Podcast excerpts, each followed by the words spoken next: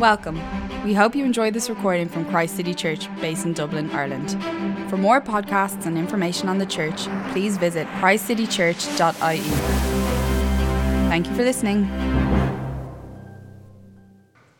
Hi everyone, just let you give, give you a moment to find it. So it was uh, Matthew 24, verse 36 to 44. The day and hour are unknown. But what about that day or hour no one knows? Not even the angels in heaven, nor the Son, but only the Father. As it was in the days of Noah, so it'll be at the coming of the Son of Man. For the days before the flood, people were eating and drinking, marrying and giving in marriage, up to the day Noah entered the ark. And they knew nothing about what would happen until the flood came and took them all away. That is how it'll be at the coming of the Son of Man. Two men will be in the field, one will be taken and the other left. Two women will be grinding with a handmill, one will be taken and the other left. Therefore keep watch, because you do not know on what day your Lord will come. But understand this if the owner of the house had known at what time of night the thief was coming, he would have kept watch and would not have let his house be broken into. So you also must be ready, because the Son of Man will come at an hour when you do not expect him. Join me as we just pray for Matthew before he speaks. Lord, we thank you for Matthew. We thank you for his open heart. We thank you for the words that you've put on his heart, and we pray that all that he speaks today will be inspired by you, Lord. We pray that our hearts will be open and malleable just to receive your word today. And we thank you that we can belong to a church who's really rooted in your word. In Jesus' name, amen. Amen. Amen. Thank you. Guys, it is wonderful to be here. Uh, good afternoon, Christ City Church. Good afternoon. Anybody awake? Good afternoon, Christ City Church. There we go, wonderful. Did anybody get wet on the way in? Or does everyone stay dry? They stay dry, wonderful, fantastic. Uh, guys, I want to ask a question, hence why I'm asking about did anyone get wet? Has there ever been a moment in which you've been caught out, or, or you, something has taken you by surprise, or you've been taken off guard? Or something has happened and you've simply not been prepared for it. Um, one of the things uh, for me, I'll tell you a little story in a moment, but I am 32 years old and I do not have a raincoat at all. So I, I don't know, I've been in Ireland all my life and I've never had a raincoat as far as I've known. I probably had one as a child, but I, I haven't had one as an adult. So if anyone is donating a small um, male raincoat, I would happily take one. But, but back a number of years ago, I just started to date Emma. And I was around at her house, and we were sitting around the family table, big family table, and in runs Emma's dad from the farm. And he's shouting, The cows have broken out, cows have broken out. And for a start, I, I don't know what the next move is. Do, who gets up? What, what do we do? The cows have broken out, but what, what do we do? I'm, I, I'm not the man to put the cows back in. Uh, I don't back myself as a, against a cow. I, I, I, can't persuade a cow. I can't use logic. I can't, can't get a cow from here to here. So what happens? So everyone jumps up immediately to the back door. Everyone runs. They get the wellies out. Everyone gets their wellies on and out onto the road and out into the next field to try and coax the cows out of one field and off the road onto the right field. And that's great. There's a squad of us. But what I noticed while standing in the wrong field trying to get the cows out was that all of Emma's family were, were in wellies. And there was Maffy, just started to date, date Emma. I didn't bring any clothes with me. And I was there in a pair of chinos and a pair of red toms, obviously with no socks, out in the field, getting absolutely wrecked by the dirt and by the poop. And there was me standing and realizing, man, I'm in a pair of chinos and red toms. And here are all these people who would one day be my in laws in their wellies, well equipped. Chat about a guy that was unprepared. And this is the shocking core of Jesus' message today among his hearers. And so this is what he was saying to his hearers back then, and this is what Jesus is saying to us today, is that he is coming back and we would better be ready. So we're going to explore this afternoon what it is that prevents us from being watchful and what it is that prevents us from being ready. And so the, the conversation here in Matthew 24 is set during the week leading up to Jesus' crucifixion at Calvary. And to this point, Jesus has been challenging the people of Israel, particularly the, Israel's leaders, the, the, the, religious leaders, the Pharisees, and the teachers. And he's, he's challenging them to bear fruit in keeping with being his people, so in keeping with repentance. He's challenging them to live lives that are worthy of their calling. But ultimately, they reject him, and they are going to reject him, and they're going to put him to death a couple of days later. And so there's, there's this group of parables that are set in the Mount of Olives, and Jesus and his disciples are alone. However, the disciples have just witnessed Jesus condemning the Pharisees, uh, rebuking and warning them of their hypocrisy and of the coming judgment. And so, here on the side of the mountain, Jesus turns to his disciples, and in this context about his coming return, let's see what he says. Verse 36 But about that day or hour, no one knows, not even angels in heaven, nor the Son, but only the Father. He's telling his disciples this for a really clear purpose. And it's not to stimulate predictions and conversations about the when, the how, and the why about his return. Because there's been countless books, there's been countless theories, there's been there's countless words typed about when there's going to be the return is going to be the year 2000. Some of you weren't even born then, or is it going to be 2012 at the end of the Mayan calendar? Look at what the Word of God says. But about that day hour, no one knows, not even angels, and not even the Son, but only the Father. You know, Jesus, when he became human, he took on human limitations. And he didn't know. The angels in heaven didn't know. And so, the clear purpose of this passage is, is to serve as a warning to remain watchful, to live with vigilance, to be spiritually prepared and not found wanting. And so, very often, uh, the, the, the real issue gets lost. And it's this that since Jesus is coming again, this reality should radically shape how we live in the here and now. And that, that's a point we'd better be ready. And so, if we focus on readiness, we need not worry about the details. If we focus on readiness, we don't need to worry about the how, the when, the, the why, and what time that's all going to happen because we can trust Jesus to get the details right. And so, the very nature of Jesus coming is not grounds for speculation that many people have waded into, but rather for us, it's a call to holiness, it's a call to preparedness, it's a call to watchfulness. So, Jesus continues with four illustrations, and we're going to get into these. Um, and the illustrations are to give us an impression of what he's going to find when he comes. And it's going to be his call to get ready or to be ready. So ignore the keep calm and be sure, it'll all be grand. That's meant to come up in another click. Let's look at the text. As it was in the days of Noah, so it'll be at the coming of the Son of Man.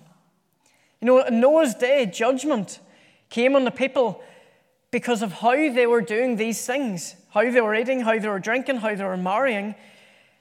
But Jesus is emphasizing this here in, in the way that it's, it's not the morality of eating, drinking, and marrying. Jesus is emphasizing the normality of it.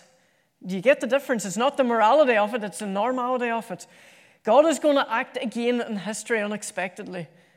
But when He does, we're going to find that life is going to be going on as normal and it's going to take us by surprise. And so our job isn't to pass judgment on how people eat, how they drink, how they marry. But at the same time, in Noah's day, the people walked blindly into oblivion. And it was simply through the everyday normality of life. And so the, the, the challenge for us is that we run the risk of living lives that are ruled by comfort, lives that are ruled by pleasure, lives that are ruled by distraction.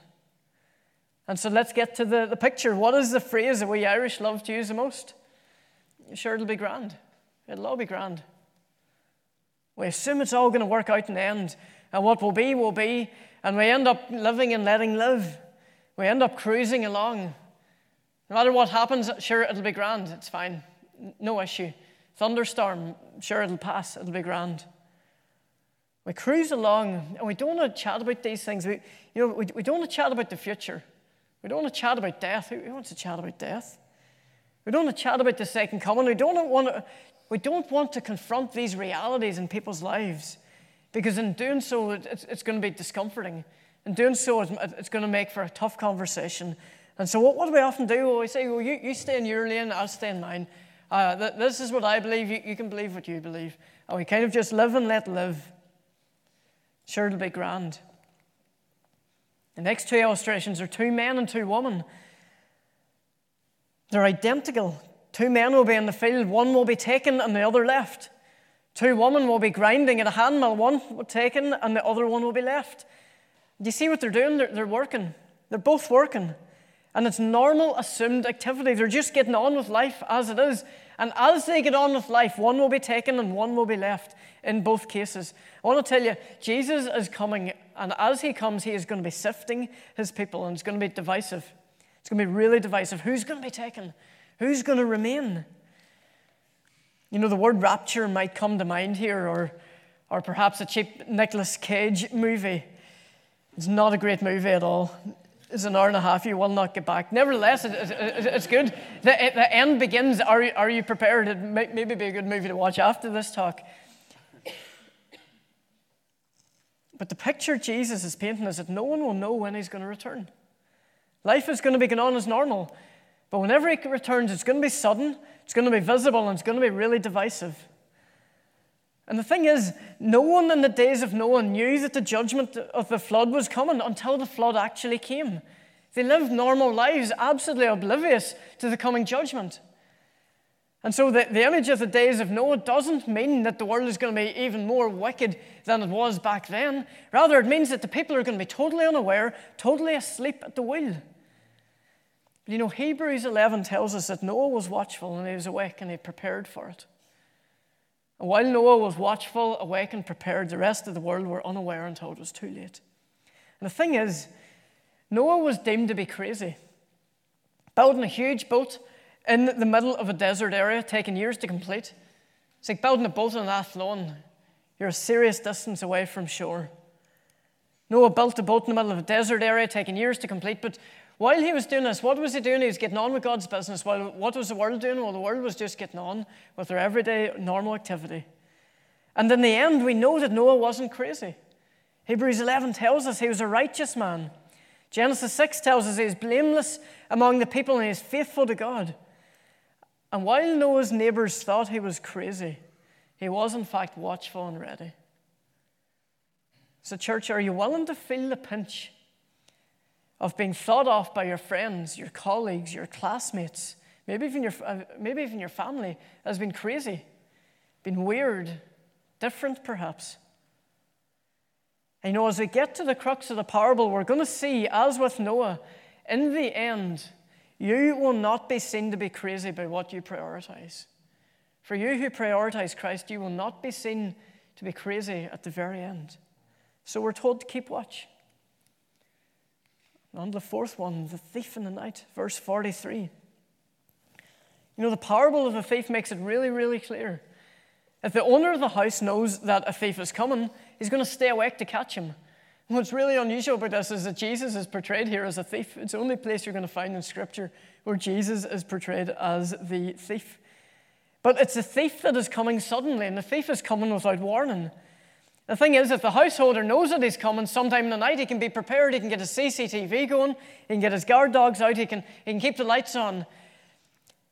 The person who is unaware that the thief is coming is going to be the one who is ultimately robbed. And you notice the householder is awake. And awake is a regular metaphor for spiritual alertness. And so those who are going to be in the kingdom are those who are spiritually awake. Those who are spiritually awake are aware that the judgment is near and the judgment is coming.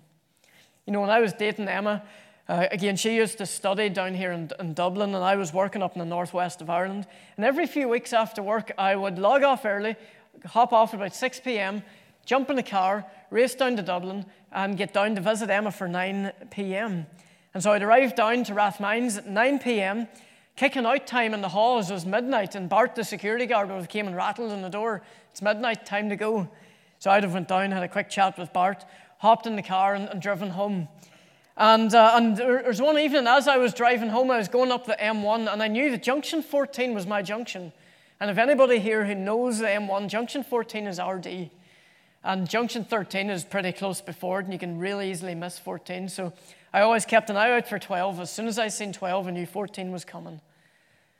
And on this evening that I was coming up the road, uh, I went through the toll. It was grand. I paid my 190.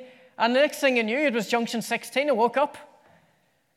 And I just went past junction 16. I was on my way to junction 17, heading up toward Belfast, even though I needed to go west.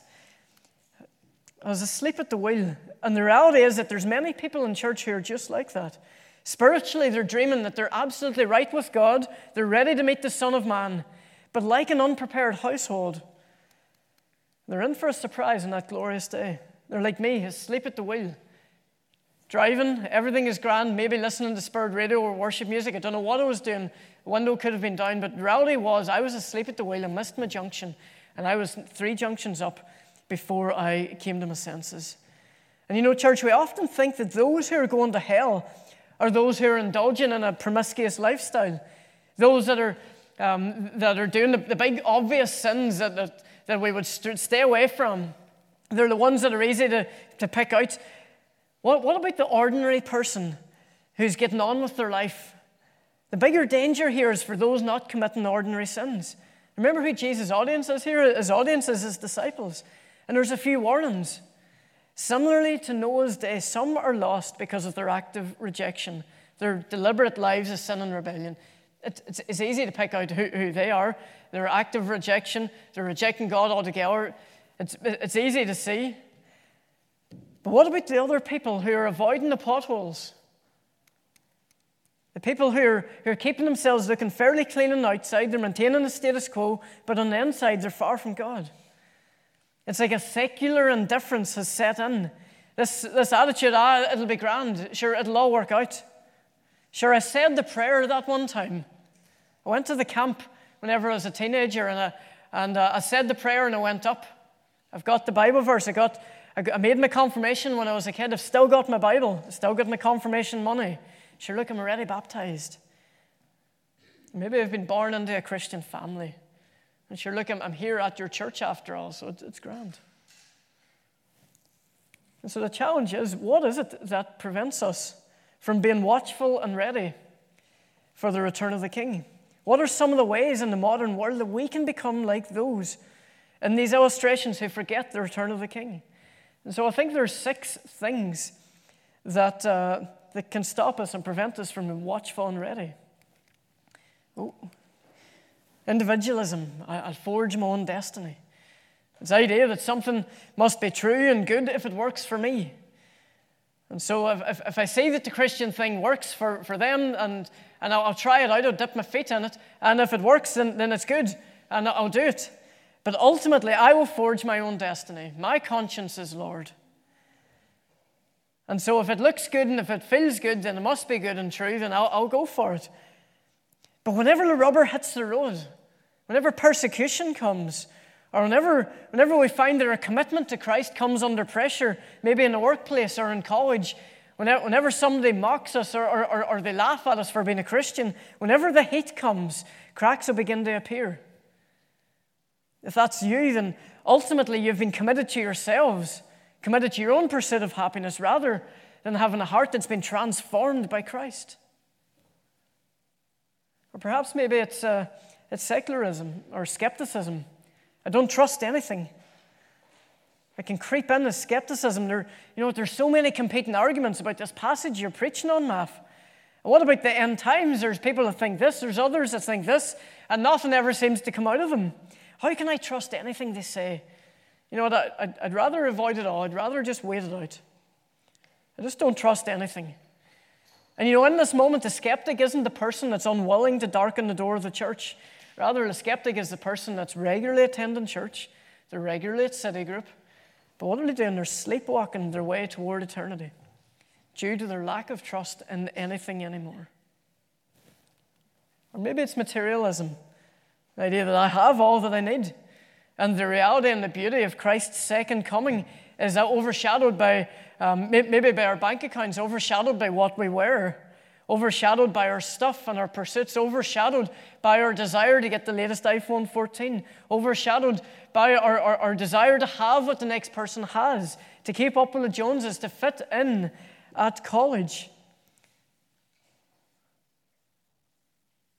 You know, maybe you're following Jesus wholeheartedly, but then as an adult, you're at college now, or you've just started to work and life comes along, pressures and responsibilities come along, all these good things, and, and all of a sudden, you're, you're, you're no longer uh, within your, your little hedge of protection, and your, your faith is feeling the heat. And, uh, and, you, and you decide, well, you know what, I, I can't give the church, I'm, I'm finding it a little bit tight. I, I can't give the church 10 euro a month because I, I, I, need that for food. I need that for my coffees. I need that for Starbucks. And I need that for the cinema. And all of a sudden, all these good things, none of these things I've said are bad in the slightest, but all these good things become a security that dampens our zeal and that invites apathy into our lives. You know, Rick Warren said most men lead lives of aimless distraction. There's always something that's vying for our attention and affections. And we risk becoming like the homeowner who isn't spiritually awake. Or maybe it's religion, the idea that I've, I've done all that I need to do. And this is perhaps is one of the most subtle ways that we can forget the, the, the, the return of the king. We can go through the motions of church attendance. We can even give that 10 euro a month. We can take communion after the service. There, I said we can even get baptized, thinking we are prepared for the thief. And the reality is that religion leaves no room for spiritual alertness. Religion places our security and our confidence in what we have done, not in what God has achieved for us. And so we end up dreaming that our religion is our way of being prepared. Or maybe hedonism, the idea of, about living for pleasurable experiences, the pursuit of pleasure, pursuit of self indulgence. I think this is so pervasive in the 21st century. And you know, at various points in our lives, we look no different to those around us. And we can end up assimilating to the culture, just fitting in, blending in, valuing and pursuing what the culture values and pursues. And as we do that, what do we do? Well, we lose sight of the need to be watchful. We lose sight of the need to be ready. I wonder what that looks like in your life. Living for pleasurable experiences, going from one high to the next. Maybe it's one spiritual the next. Maybe it's going to different churches. Maybe it's going to different youth groups. Maybe it's plugging into all these, these different Christian things to try to get this spiritual high, to try and attain to something. Or maybe, maybe perhaps it's finding it in college. Maybe perhaps it's finding it in the pub and the clubs. Maybe it's finding it in relationships, bouncing from one relationship to the next. What is it that you're tempted to be living for pleasurable experiences in? What is that thing? Or maybe the final one, this idea of populism. I'll do whatever it takes to be popular. Getting sucked into whatever is popular and whatever is current in the moment and being driven along by the spirit of the age. What is it that you're tempted to, to compromise your faith in so that you can fit in well? Maybe it's in school, college, or work. See, well, you know, what it's easier just to, just to keep, keep your faith hidden. Sure, I wear my heart in my sleeve, I wear my faith in my sleeve, but I also put on a hoodie and I cover my sleeve up. Sure, I can live as a Christian at home where it's, it's often safe. Maybe for some of you it's not. Sure, I can live as a Christian in church and city group, but what, what is it? What is it like when, whenever you're surrounded by your non Christian friends, whenever you feel the and whenever you feel the pressure? Or this is popular, this is what they're living for, but you know that you're living for Christ and it stands against that. We're called to keep watch. We're called to be ready. And in veering off in that way, I can assure you of this, we will end up sleepwalking into eternity as people who are not ready and people who are not keeping watch. So the mission of Christ is ultimately hijacked because we seek to fit in, because we seek to go along with the crowd. So this is an apocalyptic message. It's a message about the end times, but it's not a message to frighten us. And neither is it a message to be disposed of, but it's a message to inspire and to give hope. And so, as we live out our ordinary lives, we do so in such a way that we, we can be spiritually alert, spiritually awake, waiting for Christ's return. And as we do this, this should be one of our primary motivators to drive us to evangelism, to drive us to the mission of Jesus against the tide of hindrances. So, Jesus is coming back again at a time we do not know when. It's going to be sudden, it's going to be visible, it's going to be very much divisive. And so the question is will you be found to have your affections fixed upon the world, or will you be spiritually awake, keeping watch, keeping ready for his coming? So we've, we've looked here at six, six things that prevent us from being watchful and ready. But what does it look like to be watchful, to be ready today? And this is where our time of communion is going to come in, our time of renewal.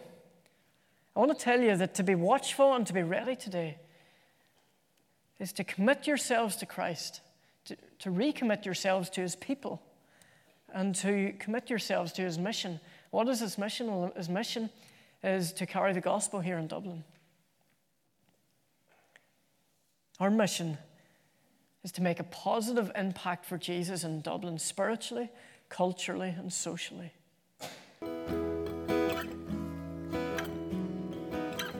Lord Jesus, we proclaim your death until you come again. And as a church, Lord, we resolve to be watchful and to be ready.